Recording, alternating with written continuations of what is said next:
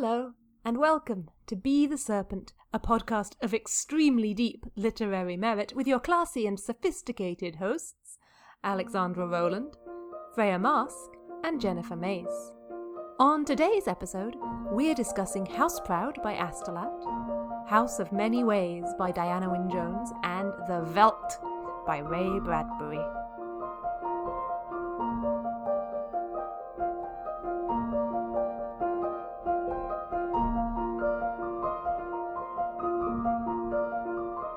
Hello and welcome to episode thirty-six, There's No Place Like Home.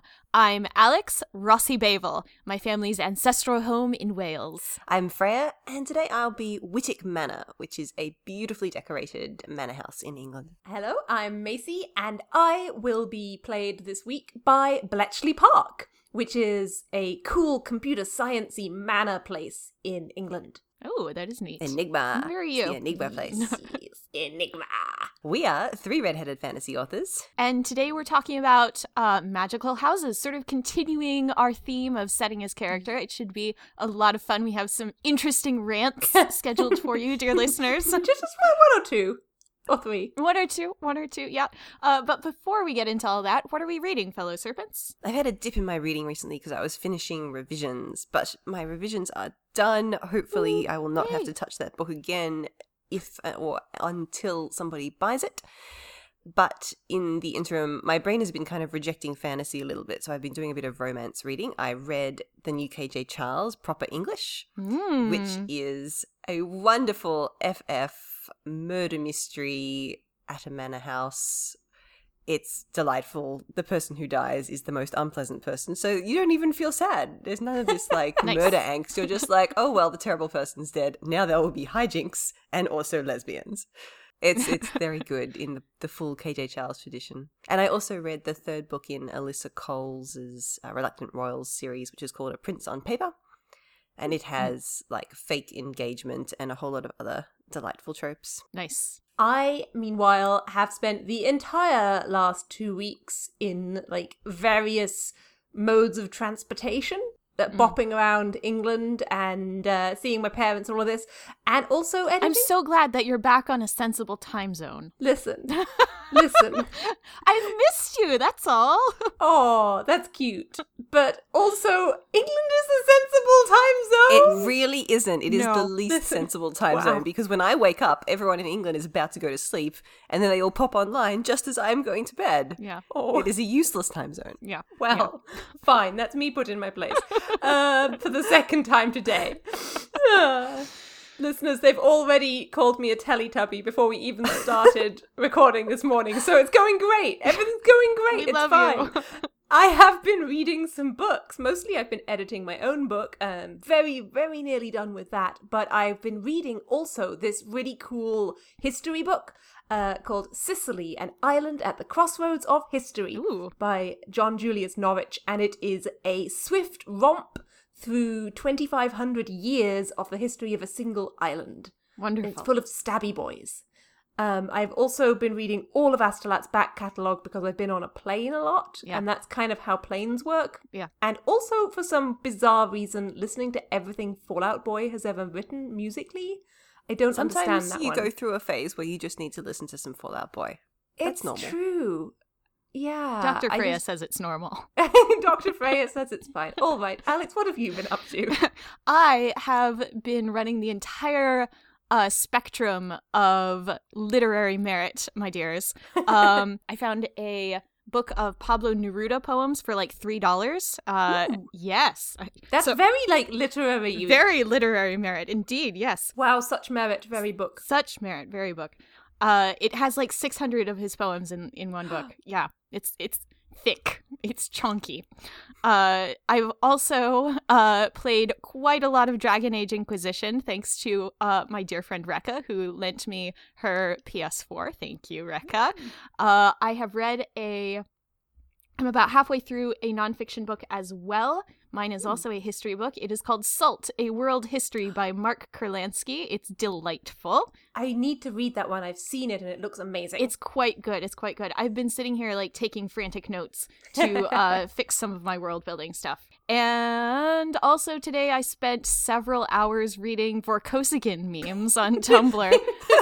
Let, let me gently correct that for our darling listeners. Alex spent several hours reblogging Vorkosigan memes, and so I also spent less time. I feel like Alex, like, carefully curated the best possible experience for me. Yes, yes.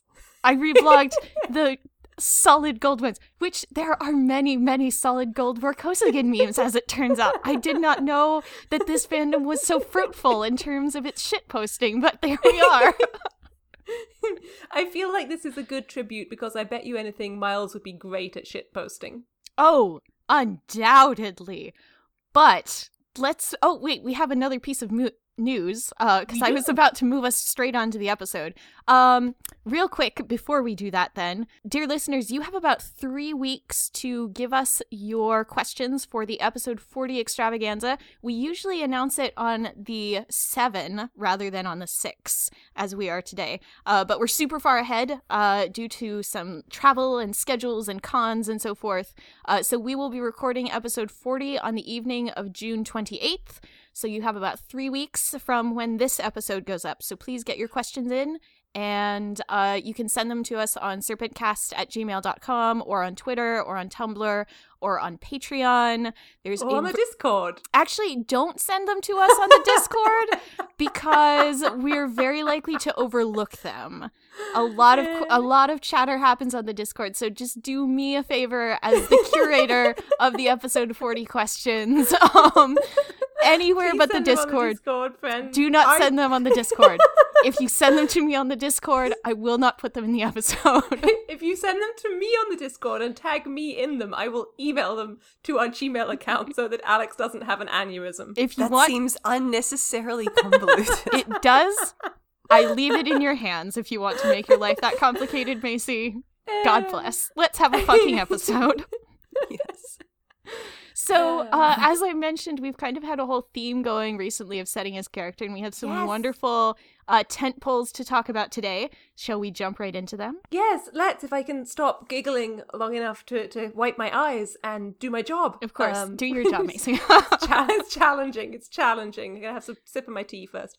So, the first of our three tent poles this week is House of Many Ways by Diana Wynne Jones, which... As has previously been established on this podcast, I am the recalcitrant one. I am the one who hasn't really read as many Diana Wynne Jones as you two. Mm, yeah. I think that's fair to say. I think I listened to most of them as a kid on tape cassette, and then I never remember things that I've listened to. Mm. Uh, so I don't think that I'd read this one before, but this is a delightful book about what happens when a kind of sheltered, slightly spoilt young lady named Charmaine, who just wants to be left alone to read, accidentally Mood. agrees to look after a mysterious house. Yes. It, it's kind of like a middle grade gothic, which I really yes. appreciated. Nothing all that bad happens. There are like a few scary creatures, and someone has to climb on a roof a couple of times and nearly falls off. And there's a weird castle that's very good at getting down alleyways that castles really shouldn't fit down. I don't know. There's the there's the Lubbock's, though. Yeah, the Lubbock's are the weird creaturey things. I think that she, like, runs away from it at the beginning, and then she is never in danger from it anymore. Well, there's still a sense of creeping menace, I would say, from the Lubbock and the whole Lubbockian thing. And it's pretty dark when you think about it, because, like, she finds that book which says, oh, yeah, if you come across the Lubbock, it will, like, implant its eggs in you, and then the eggs will, like, burst out of you, like, in that one movie, and you will so, die. So, so that's just, like, Homestuck standard, then? Yeah, I mean, sure. Yeah, yeah. I think you're... you got to understand um... that my, my calibration for creepy in middle grade is Frances Harding. I would say that this one is the one of Diana Wynne Jones's few that does approach Frances Harding levels of creepy, but mm, because Diana Wynne Jones's overall tone is so much more chirpy, mm-hmm. you kind of don't notice. Yes, yeah, yes, that's yeah. fair. But I think the important thing that we should be talking about here, though, is the house, is the the house, house. of Many Ways, which yes. is the title, but also is the name of the house.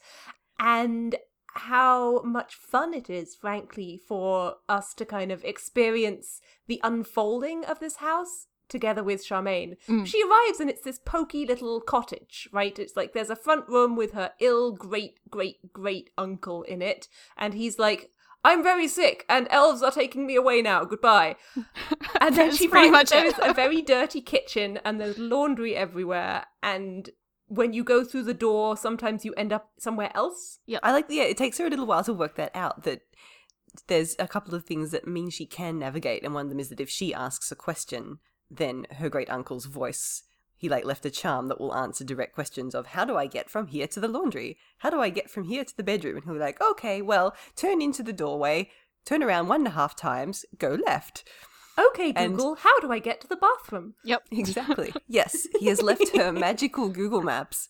Yes. Which sometimes works well and sometimes does not. He also left her an actual magical map. Well, an actual non-magical map? Not non-magical map, yeah. Non-magical, but very complicated.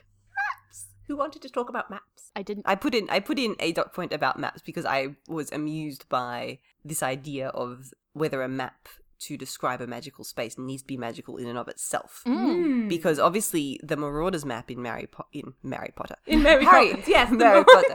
Mappy Potter. In Harry Potter um, is shown as a two-dimensional map where all of the magic is the charm of it. Mm-hmm. But if you think about what Hogwarts actually is, like there's so many different layers and passageways, and like you can't actually represent it as a two-dimensional space, God, which I think geometry. The movies and also the books just kind of glide over. Like yeah. it doesn't, there isn't really a sense that the map itself changes. It's just that you can see where people are.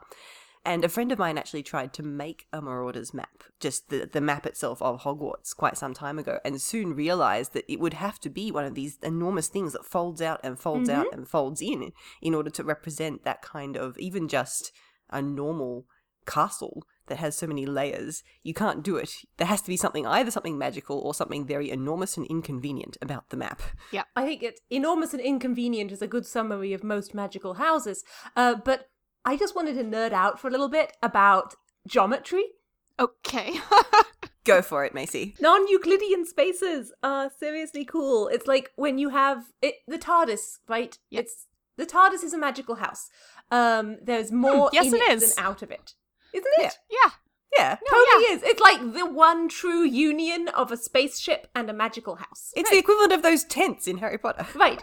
But um, the House of Many Ways is exceedingly non-Euclidean. And Euclidean here just meaning um, you can't map it on a flat surface, right, basically. And it's super cool the way that these houses behave like the one coat from Victoria Schwab's series. Oh, yes. Right? You can turn it inside out and upside down and shake it and you won't get back to where you started from.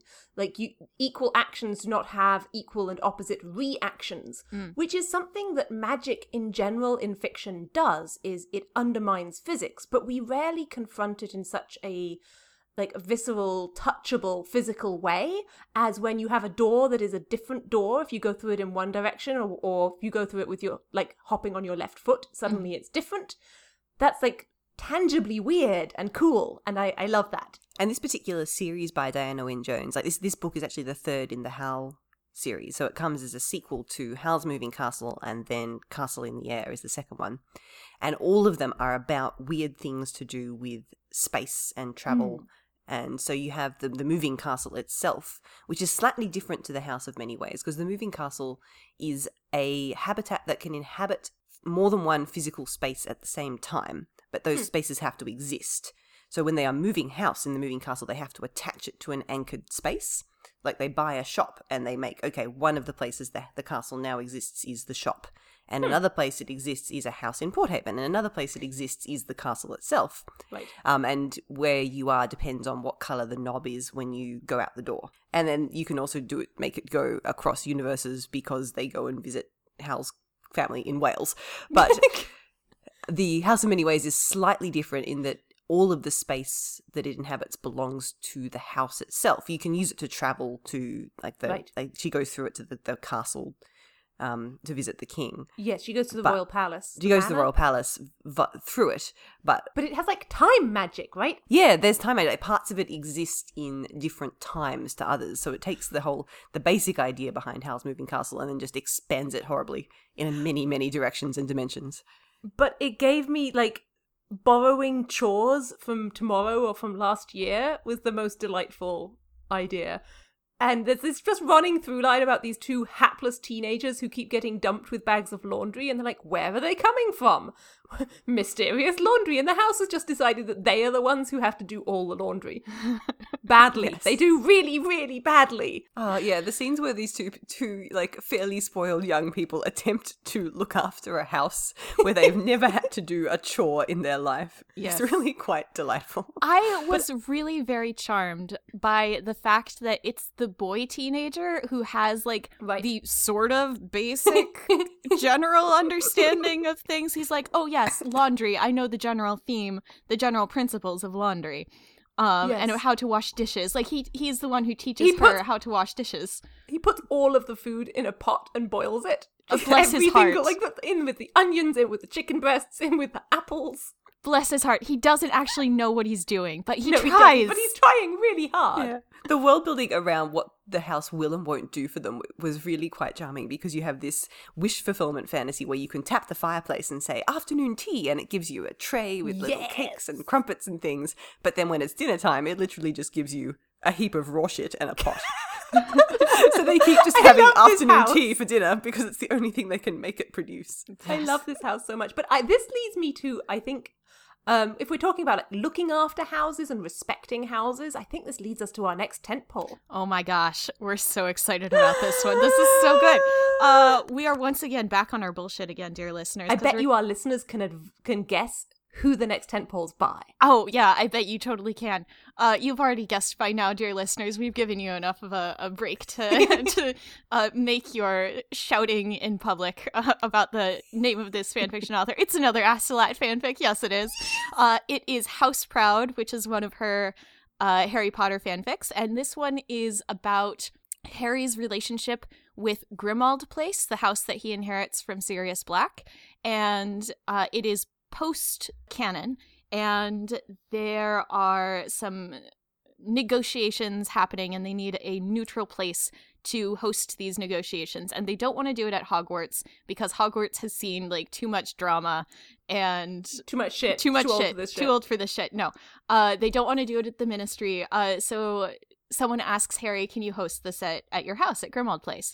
And the house is really run down and dirty, just as it was when we saw it in uh, Order of the Phoenix. And uh, Draco Malfoy is one of the contingent of people who is here for the negotiations. And he walks in, and he is horrified. He is horrified. He is mad about this. Like, he promptly starts talking to the house. And the house starts treating him much more nicely than it treats Harry. And Harry's mad about this and resents it. And because how does Draco Malfoy once again get something that Harry doesn't get? The love of this the house. The love of this house, right. The house eventually, like, eventually uh, Draco comes back to help with something. I forget what it was. It was a couple days since I read so this. It was another, like, negotiation. Yeah, yeah. It doesn't, the fic doesn't care and you don't You either. Don't care. Um, point is, they get trapped inside the house because the house doesn't yes. want to let Draco leave, because Draco is yeah. the only one treating this house nicely. Uh, yep. Oh, also, Harry has a, a party at one point, and it's very it's like sad. A really shitty, like, college party with, like, bags of crisps. Yeah, yeah. And, like, party streamers, and the house is not, not here for that. Not here for and that at all. And the guests insult the house and call it, like, dreary and bad, and the house's feelings are hurt. Yep. Uh, so the the main... Pl- it's a very different house to the House of Many Ways. It has a lot of feelings, and it just wants to be loved. And Draco yep. Malfoy is the only one who can love it properly, at least until Harry learns how to take care of his, you know, real estate. Hey. Yeah, so this is a fantastic fic. It's about relationships, the relationship. Uh, it's about the Heros Gamos, honestly. Um, mm. It is.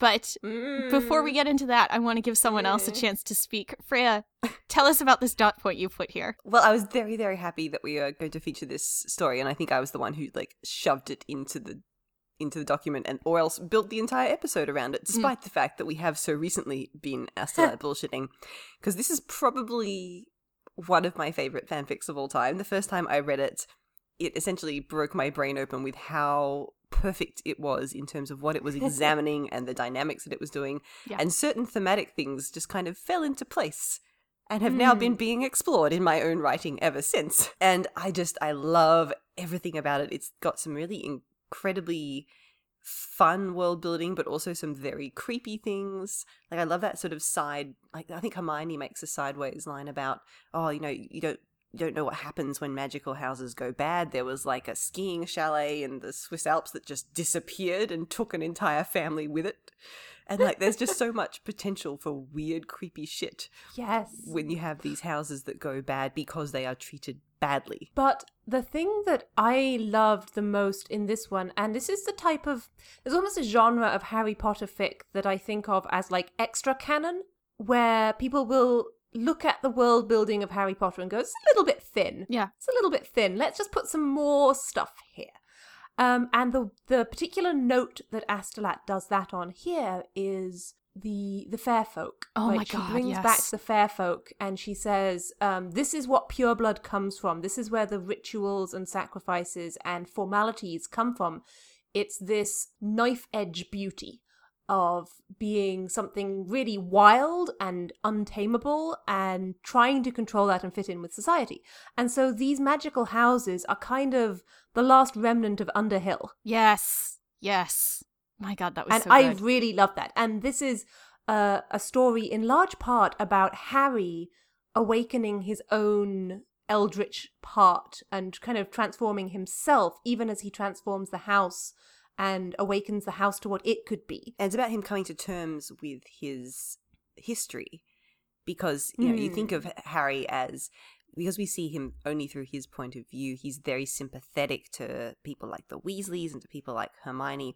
And, you know, pure blood is this thing. He's like, well, these are just these snobs who, you know, they just don't like anybody else. And you don't think about the fact that Harry is a pure blood, and that he comes from these long lines of wizarding history. And this this story really digs in and says, well, let's have a look at that. And the fact that he has a certain amount of, not necessarily shame, but significant ambivalence about yes. the, the history that he himself comes from. I would say heritage almost more than history. Yeah, yeah his, his his heritage. And it makes him turn around and actually see, you know, are there parts of this that you can delight in and find wonderful right. in the same way that he found the wizarding world wonderful when he first discovered it. Yes. And it also has that very gothic note of the wonder in the dreadful. Yes. Yes, and something yes. and something dark and mysterious haunting the corridors. Yes, yes.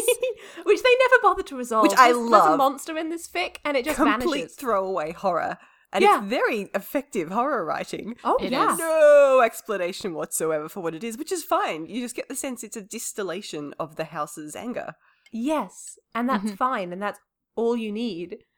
But I know that I really loved some of the lavish home improvement scenes. Oh, my yes. God, yes. It's basically like watching, like, home improvement live television, except but magic. Downton Abbey version and yes. magical. Yeah. yeah. And, like, spinning the curtains from, like, raw oh. silk. Oh, yeah, like, unraveling the old curtains and then, like, bleaching and dyeing the threads and then weaving them anew. It's one of the seven blessings of a house to have a spinner.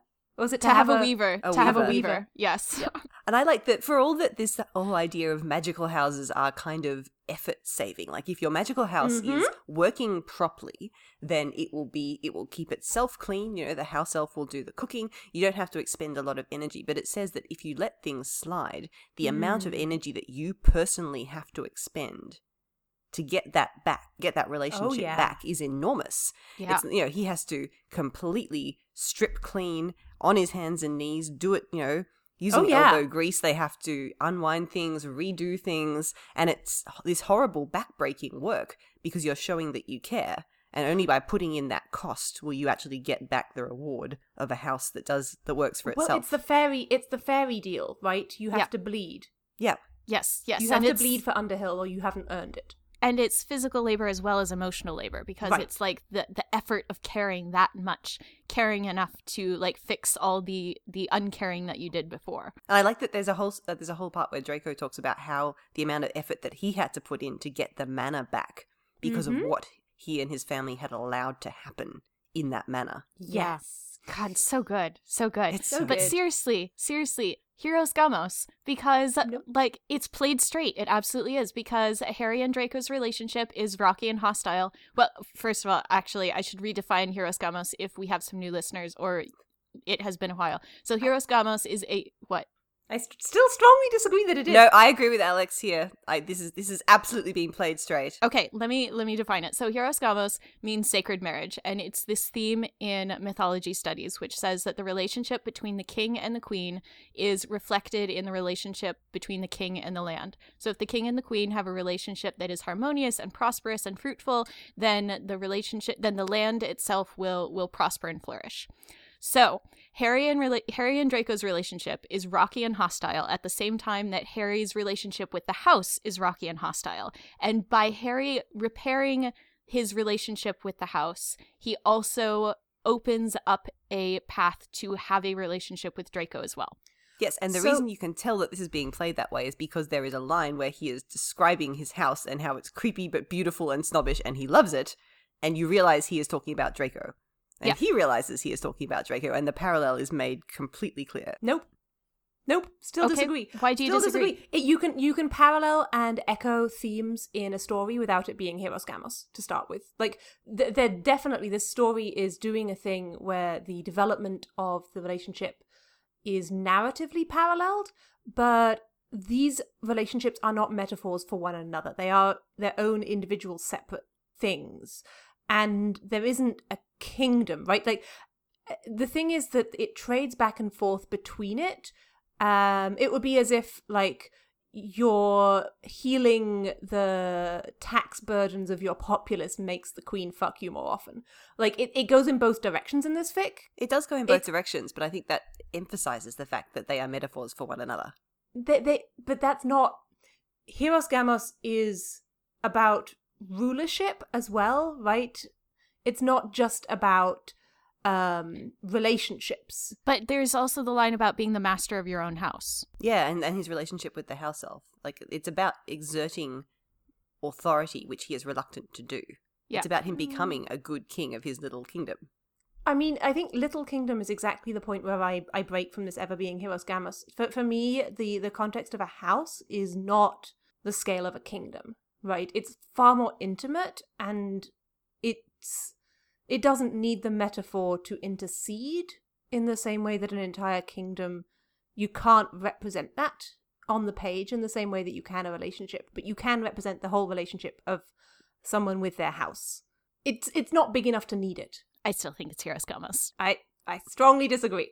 You can't just call everything Heros Gamos, okay? I can and I will. Watch me. Aha. Uh-huh. Anyway, we have a third tentpole, friendos. Who's we doing do. this one?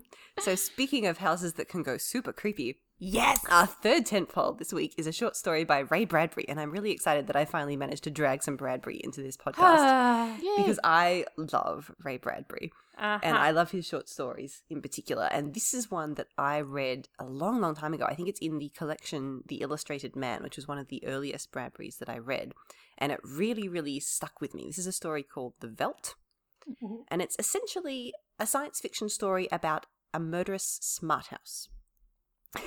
So the basis yes. of this story is that it is about a family, a mum, a dad, and two children who live in a future smart house, essentially. So the mm. house does everything for them. It does the cooking, it does the cleaning, and also it acts as nursemaid and amuses the children uh, uh-huh. by providing them with a playroom that is some kind of very advanced virtual reality.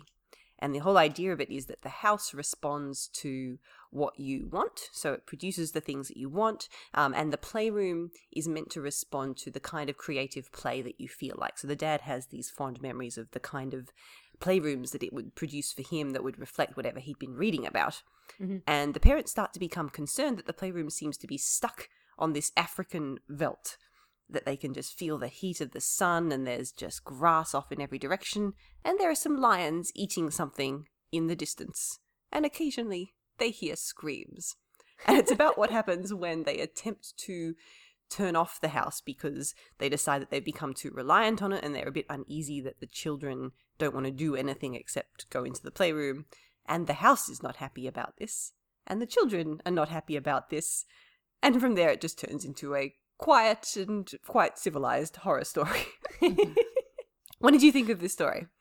I think that horror story is definitely the right phrase for it. It reminded me a lot of like a possession story, right? Yeah. It feels like the house is possessed, if not precisely haunted, because it doesn't doesn't really come across as having a consciousness. It feels more like it's driven by the children, to me. Yes. At least that was how I read this. Um, yeah, it's really about what the children want. Yeah. And one of the things that's very interesting about this story is that the children are called Peter and Wendy, uh, which is an obvious Peter Pan reference. And the dad is called George, which is also a Peter Pan reference.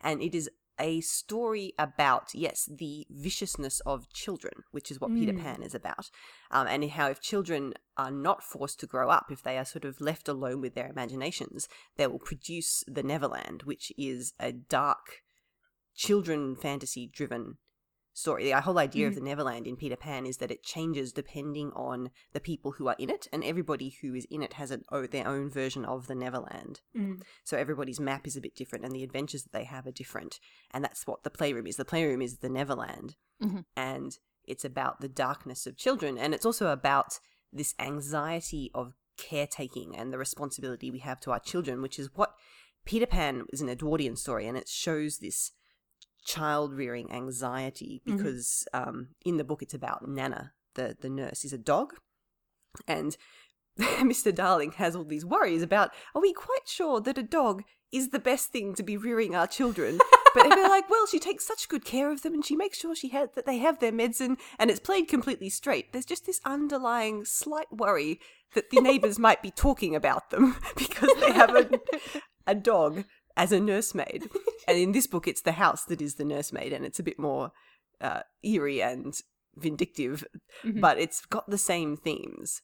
And I, I love Peter Pan. I love comparing things to Peter Pan, and I think that that's one of the most interesting things about this, which is also about how your smart home wants to kill you. Yes. Alex, did you have any thoughts on this one? My my thought was that the children were extremely creepy. Yes. Both of you have siblings. Both of you, I believe, have younger sisters. Have you ever once in your life held hands with your younger sister? Possibly yes, when forced but like crossing, to when crossing a road. Sure, yeah, exactly. Yeah. yeah, yeah. Like, don't run off. I rescued mine from a pond once when I was four.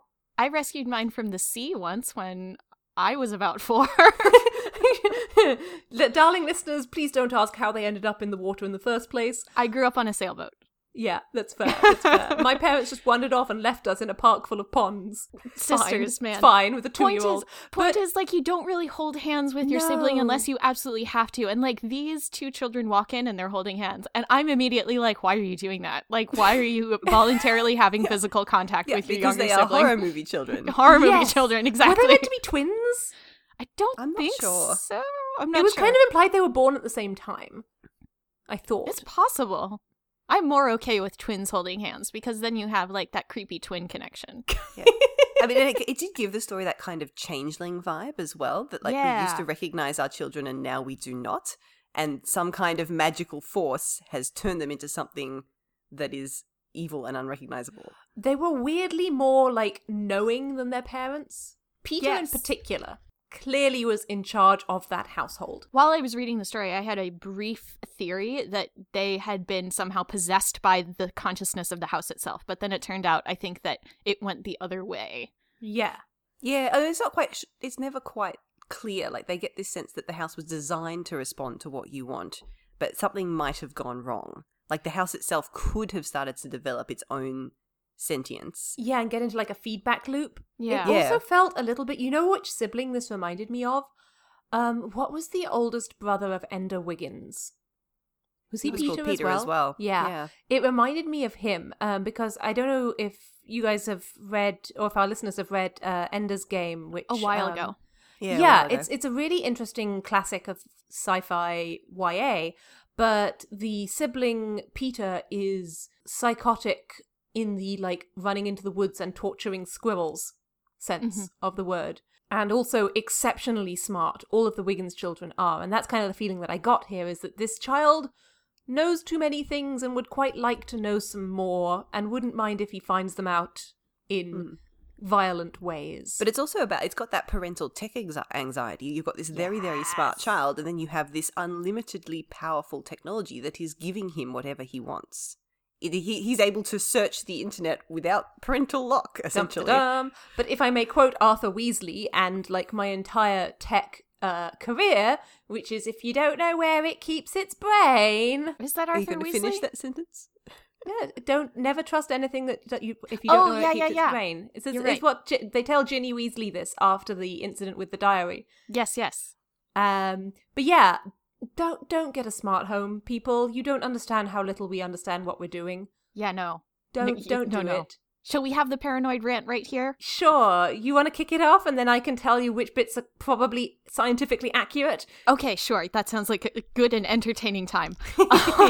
So I am super paranoid of smart homes and I will never have a smart home because they freak me out and because I was raised by a man who ran Linux and I feel like we can probably just leave it there. Uh, uh-huh. No, not really.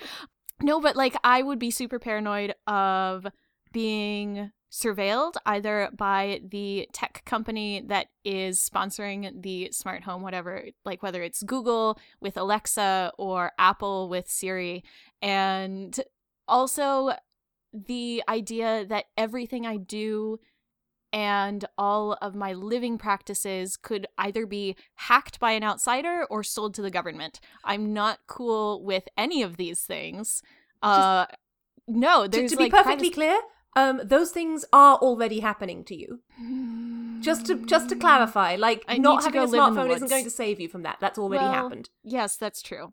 Yes, that's very true. But yeah, I don't but need to lean into it. They're not watching you shower or cook. I don't need to um, lean into it. They are watching you cook.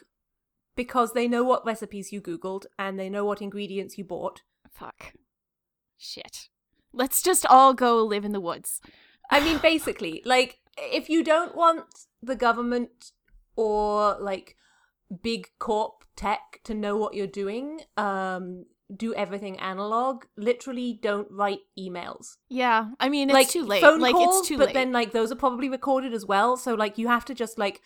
encryptedly arrange to meet in person. You're uh, more paranoid somewhere. Than I am. Yeah, turn off your like take the battery out of your phone. Let's be yeah. specific here. Yeah, um, like it, it's just not going to happen. And the thing for me with smart homes is um, the lack of fallbacks really worries me. Mm-hmm. Right? Um, what What do you do if your fire detector loses its internet connection? Um, what does it do? Is it able to detect fires anymore? Right. Like. That the reliability stuff is what worries me because that's what I work on and what I know. But we also still have a lot more bullet points to get through. Good gosh. Um, Good gosh, yes. shall, shall we shall we do a speed run? Yes, let's do it. First of all, taxonomies. It's been a while since we talked about taxonomies. Pro- probably like two weeks since we talked about a taxonomy, honestly. Um, is there a taxonomy of magical houses? Because I had an idea mm-hmm. when I What's was that? reading them. Um, so...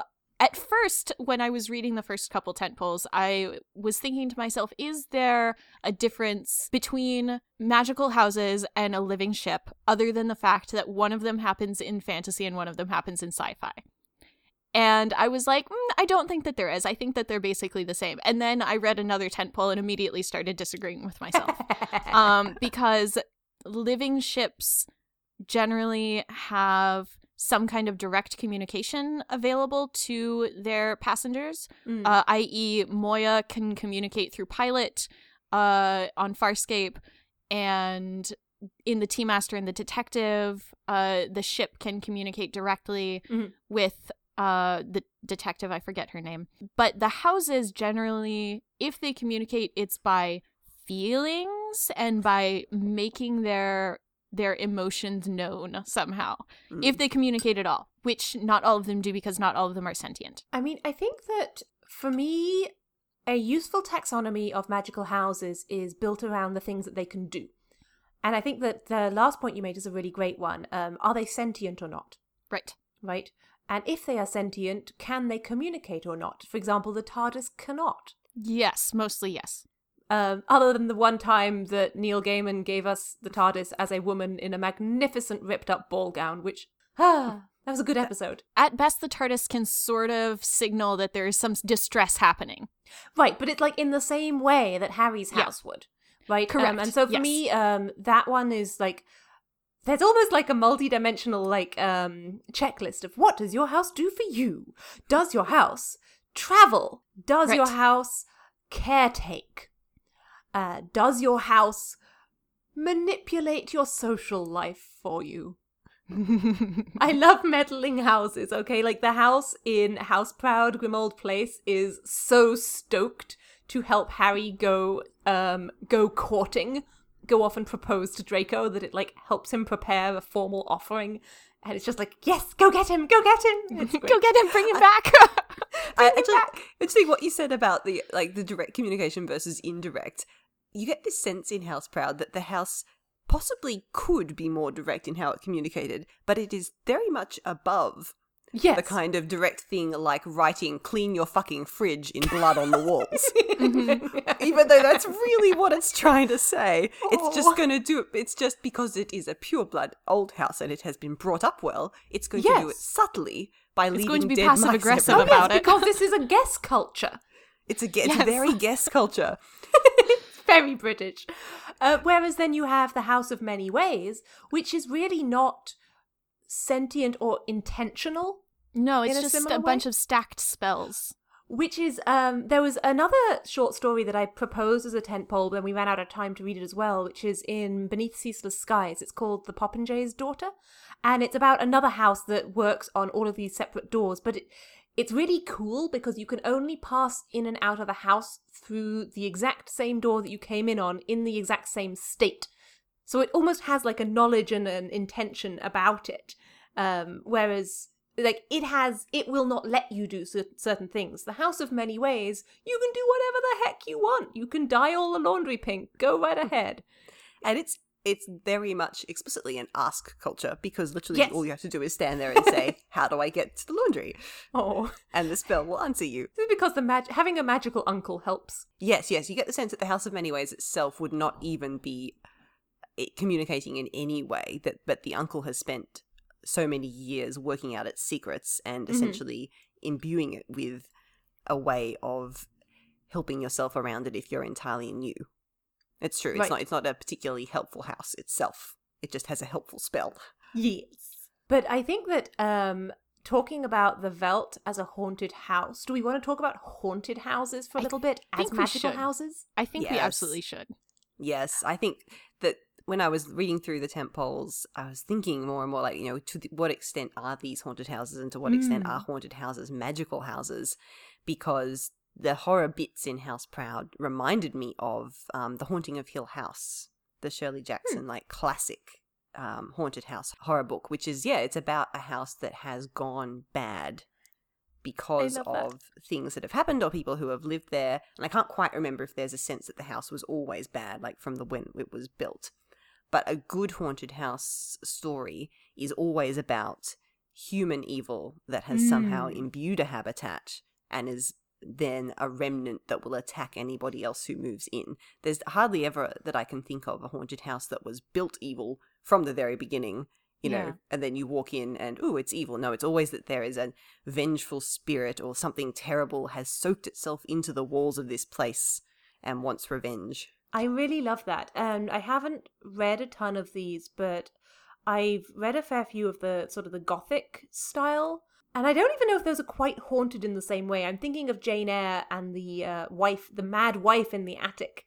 And it's almost a haunting by a person who's still alive. Mm. Yeah. But that person and that person's personality comes through in the house. Mm-hmm. Like a good Gothic, there'll be something secret tucked away somewhere. And the fact that it has been secreted yes. imbues the entire house with that sense of there is something going on. You know, I'm hearing weird noises. The wind is wailing. You know, everyone just behaves Ambiance. a little bit oddly because they're keeping a secret. Yes. And so you get that drenched Gothic atmosphere because there is a secret canker somewhere that yeah. is affecting the whole house.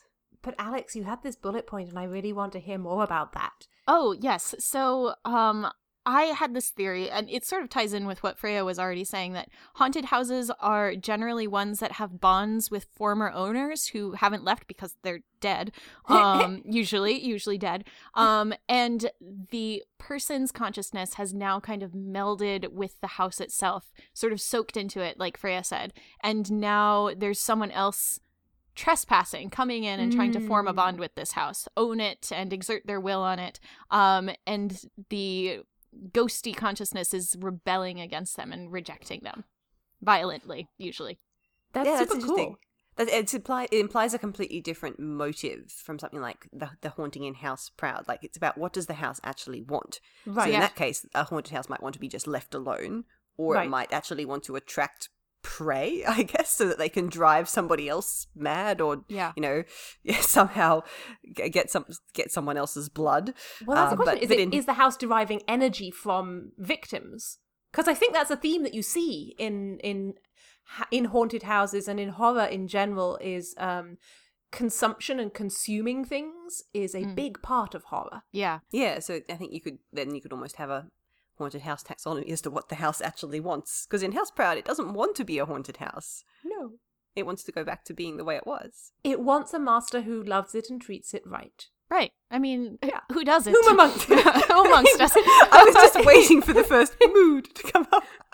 mood, mood. But I, the other one that this reminded me of um, was the haunted mansion in Fairyland in Jeanette Ing's Under the Pendulum Sun. I don't know if either of you two have read that book. I have. It has been on my T B R pile for ages and ages, and I keep having to do podcast homework. Uh, uh, uh, it is Graham. The most gothic. It's so gothic. It's have... super cool. Yes. And it has all those things you were talking about, about the secret, about like the the, the thing you, that you can kind of tell from the way that everyone behaves, that there's these little, kind, there's these little holes in what they're willing to say. Mm-hmm. Yeah, and it's got that at the outright darkness of fairy and the sense that you don't quite belong, because it's about human missionaries to the fairyland, and so they're they're very overtly the outsiders who have to be very careful about following the rules, and you get the sense the house is not quite happy that they're there. No, and it's a super bad a sense, idea for everyone. Yeah, as a sense, fairyland is not quite happy that they're there. No. See, that one I would feel would be a better a better um, vehicle for something like Hieros Gamos, if you were representing with the marriage between person and house as the metaphor of marriage between person and all of fairyland. Mm. Mm. But I think that this has more of that thing that I really love, which is the personal character development or skill development of your main character tied in with their relationship to the house.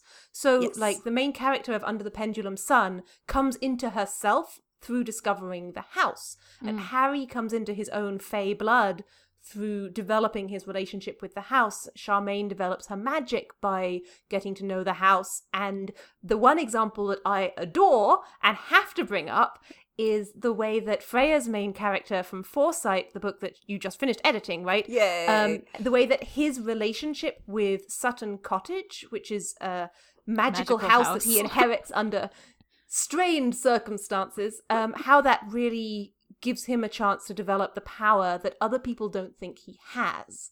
Yeah. Do you yes. want to talk a little bit about how you develop that kind of relationship between Edwin and the house?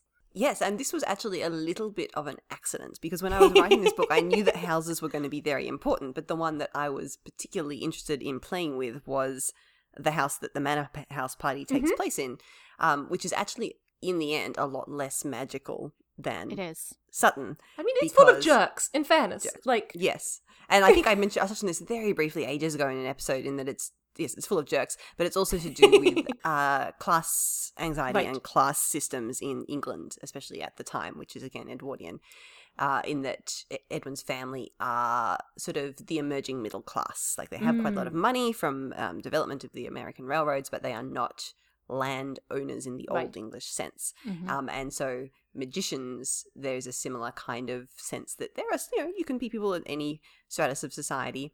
Uh, but if you have an, an old magician or an old wizarding family in the Harry Potter sense, yep. then you may have held onto your house for longer, or your estate for longer, and magic will have just seeped into it. Yes. That it was never actually a magical house, that's more to do with the land. But if you've built a house on the land and it has been inhabited by magicians for long enough, it starts to get a bit magical itself just through essentially osmosis. Which Great. Is why the stuff in Sutton Cottage, which has been owned and loved by this old woman and developed, and the gardens developed for so long, has almost gained a sentience and like a ability to make decisions that Edwin kind of leans on. Yes, and he doesn't quite realise that it's there because he is not used to owning a very magical house. And it was, it was. Or being owned by. That, or yes, it's more that he is being owned by it. And I didn't realize this was going to happen until I, I was halfway through the book and realized, oh, because of the way I've set up, like, blood pledge in this book, I have accidentally made him inherit this estate. Let's just roll with that and see what happens. And it became incredibly thematically important to his character development. I love it. I love it. But yeah, it's this this idea of both, like, the place is the key to the person and the person is the key to the place. Yeah. Yes. Yeah, and I think uh, the really satisfying stories about houses, like, that are magic or that are, you know, very technologically advanced or that are haunted are about that perfect fit between mm, mm-hmm. the protagonist and the house, that they may not be perfect for one another at the beginning, um, but the satisfaction of the relationship development is seeing the ways in which they are perfect, in which they do allow one another to change. And yeah. to, like, unfurl and uh, become more. Yeah. yeah. More together than we are apart. And I think yeah. for me, one of the things I really love about the scale of a magical house or a magical ship, right, if we're talking science fiction as well, mm-hmm. is that I do feel like you can have a relationship between one character or, like, a small group of characters and the house or ship. Whereas in our last, like, thematically place-based episode, we were talking about cities as character, right? And, you know, Ankh-Morpork can never love you the way that Ramkin Manor can love you. Yes. No, I agree. I think I think the intimacy is what makes it a good story. I was going to say, I think I think that's a particularly an example that I wouldn't quite agree with because of the kind of character that Sam Vimes is. Like, sure, Ramkin Manor probably does, loves Sybil. Oh, yeah. A whole lot. Oh, yeah, But yeah, Sam, yeah. Is a, Sam is a city-sized person. That's true. Do I agree with that? And it's just to do with it being a different type of character. That he himself wouldn't have that intimate relationship. And if he does, it's probably with the old watch house. Well, yeah. Well, right, right. The, the watch house would be his. I was actually more thinking of someone like Vetinari, but he doesn't have a mansion that we can talk to in the same way as Ramkin Manor. Um, but I think that my point is more that um, a person can love a city, but the city will not love them and change for them in the way that a house mm. will love them and change for them. The city okay. doesn't care about the individual. A house can I'm... care about an individual. I am willing to to agree with that. Yes. Mm. Like, yes. I think you can shape a city by choice, but the city will not notice you and choose to shape itself for you. What about sizes of house? Because we have a dot point here that someone put, is a palace a house? Because I think, no, I don't think a palace can, I think a palace is more closely tied to a city. Because I don't think that a palace would love an individual the way a house would. I think you might well be right, but let's discuss it in the context of Goblin Emperor. Okay, if we must. I mean, if you insist. Well, in that case, I feel like the pa- what you're talking about as the palace is actually a group of people. That's fair. Like it's less It's less to do with the bricks and mortar of the place that he's living in, and it's more to do with the people that make up the, the palace mm. are, the, are, are what starts to love um love the Emperor back. But I think that the book uses the setting somewhat to signal this. I think you're probably right, though, that it is a lot more about mm. the people. Yeah, but in, the t- in terms of the setting being used that way, um, in Spinning Silver, mm. the reaction that the like the ice palace has yes. to Miriam is, is quite similar. And again, it's about she manages to start exerting influence on her environment through the people in the palace. That's a good point.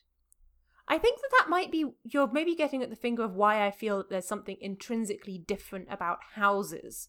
Something that's too small to be Hieros Gamos in my mind and my conception of it, mm-hmm. because there isn't the interaction with other sentient humans that you're winning over. Like you're saying, like a palace, it's all about the people. A kingdom, it's all about the people, mm-hmm. um, and that that doesn't exist. There isn't that uh, layer between you and the house. That's Does true. that make it's sense? Just you, it's just you and the place that you're living. Yeah, yeah, mm-hmm. and so Hogwarts. Hogwarts is a undoubtedly a magical house mm-hmm. because it is house-shaped and it is intensely magical. And I think that Hogwarts does care about the students, but right. it cares about the students as a group, and it would absolutely sacrifice an individual to save the group if it had to. Um, but I don't think that it has that sentience. I don't think it has that kind of willpower and, and freedom of choice. I think it's more a series of stacked spells. Like the House of Many Ways. I agree. I think we get a sense of it as almost like a magical house because of the particular importance that it holds for Harry, who has not That's had a fair. home. It becomes home for him. And because it is very magical and quirky in its own ways, and it's got all its moving statues and its talking paintings, and like it has a sense of deeply magical personality as a place. And the Marauders map kind of really hammers that home, um, because, you know, Harry, this is the only place he's ever loved and thought of as home, and now he's been given a key to it. Mm.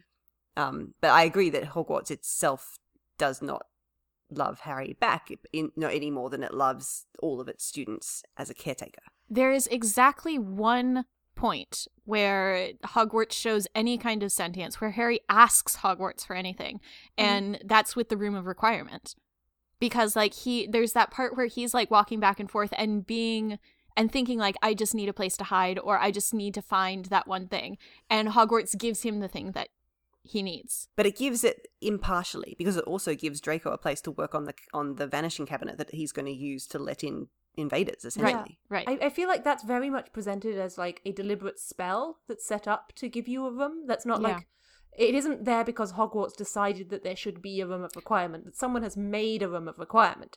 Right, I was right. actually thinking about um, Harry asking for help while fighting the basilisk. Oh, that's the hat though. No, that's before he gets the hat. He shouts for help in general, and Fawkes comes bearing the hat.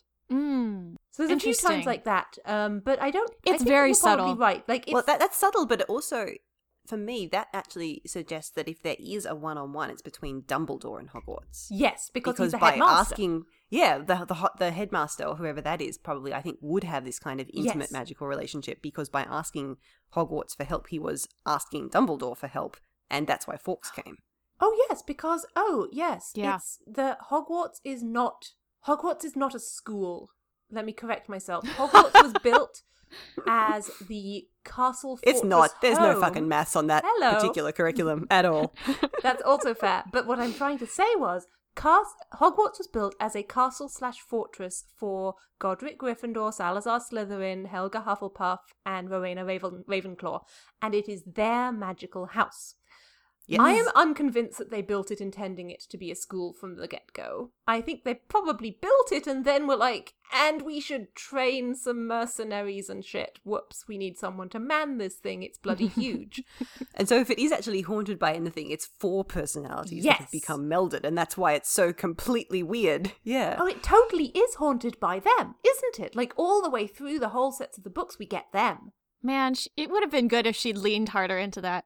Mm-hmm. Yeah, and that's why it can never actually have a particular sentience or conscience or play favourites in one direction, mm. because it's actually four different sentiences that have sort of been smooshed into one space. With...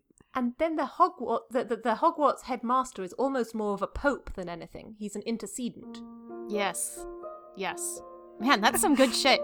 That's some yeah. real good shit. Should we just end the episode right there on your yeah. real piece of good shit? Dumbledore, the pope. Thank you. Good night.